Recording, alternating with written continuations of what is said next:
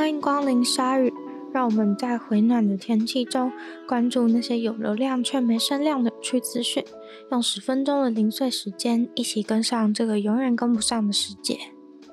近日，南韩的棒球协会禁止高丽菜出现在球场，实在令人匪夷所思。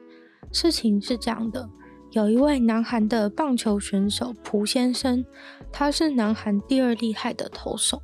不过近期他听说了美国大联盟的选手 Babe Ruth 有个秘方，就是把冷冻过的高丽菜叶子放在帽子里面，就可以帮助散热，让流汗以后的头还是可以保持冰凉清爽。只可惜朴选手可能是还没掌握好秘诀，操作不慎，于是就在棒球场上让高丽菜的叶子从帽子里面掉出来了两次。全国观众在电视直播上都看到了，结果才没过两个小时，棒球协会就出来说他们定了一条新的规定，禁止这种外来物质在棒球场上出现。他们就这样理直气壮的大声说：“因为高丽菜是外来物质，所以必须从球场上被禁止。”搞得好像蒲先生用了什么外国禁药一样，但那就只是一片高丽菜叶子，你的火锅汤里面也有的高丽菜叶子。专家表示，应该是没有需要担心一片高丽菜叶子能够影响投手的表现，不会因为突然带了高丽菜叶子上场就变超强。不过，既然棒球协会认为是一个争议，就只好对这个事情设限制。而带高丽菜叶子上场的蒲先生也做出回应，说很高兴他帮忙厘清了一条规则。反正他本来就打算停止继续带高丽菜叶子上场，听起来有点讽刺。不过可能他自己也带不习惯吧，在球场上掉叶子也是有点尴尬丢脸，可能也怕把粉丝吓跑。不过这规则也是有但书的啦。如果有医生证明你需要高丽菜叶子才上场的话，就可以允许使用。虽然我真的不知道什么情况下医生会开这种证明。大家应该知道，以现在的医疗技术，如果你的手不幸断掉，找不回来，或是被截肢的话，有机会，要是能配对到医生认定 OK 的手。的话是能够帮你接上别人的手，让你用的。现在成功接上去别人的手，成功率已经不算太低。但是接上别人的手之后，有办法好好的控制它，让它夺向自己的手来使用，可就真的不一定了。而在英国就出现了一个令人振奋的案例，有一位女士，她作为在英国极少数双手都移植的患者。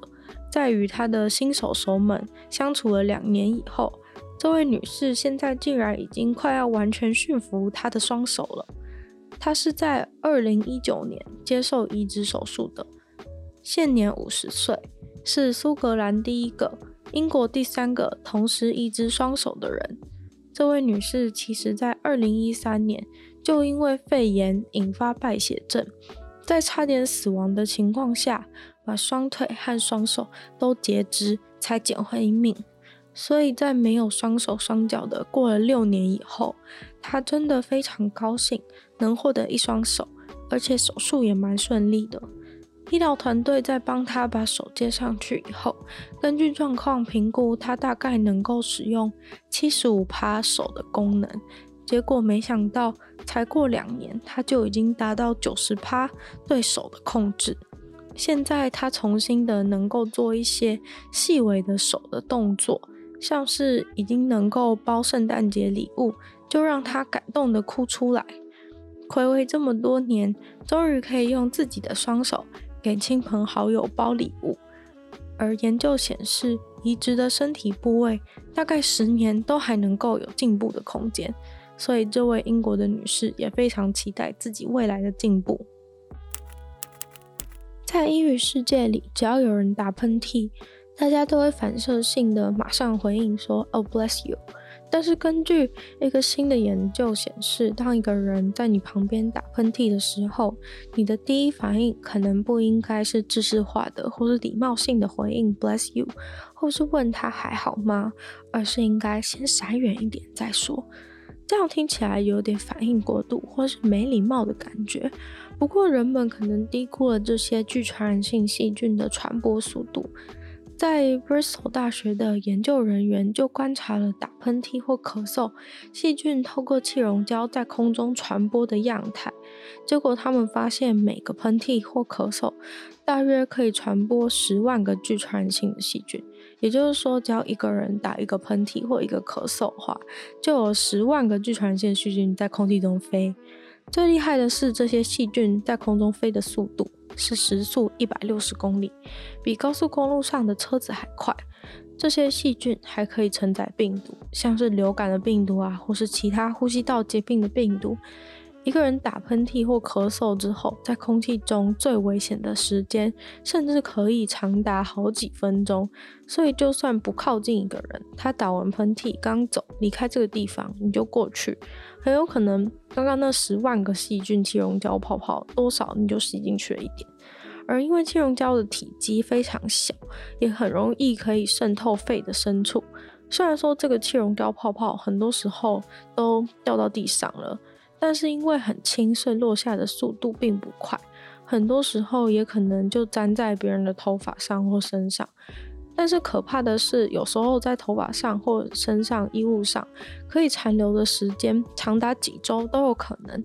但是这个气溶胶毕竟就很小，过去研究人员想要观察，其实都蛮困难的。现在这个团队就发明了一个跨时代的新仪器。这个仪器叫做 CellLabs，它有一些很厉害的功能，像是可以制造特定的气溶胶，方便研究人员去模拟那些泡泡在空气中的活动状态。那些泡泡的直径可能是半根头发的宽度那么小，从此也就更容易可以去了解这些气溶胶在空气中漂浮的机制，也能够更好的去防治飞沫或气溶胶传染。或是了解为什么有些气溶胶比其他的更具传染性，也许也能够解开现在的疫情之谜。不过也在在的显示了戴口罩遮住口鼻，还有洗手的重要性。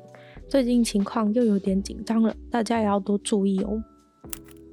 在加拿大 Winnipeg 一个狗公园，看来有些狗要不开心了，因为狗公园的门口贴了一个新的告示牌。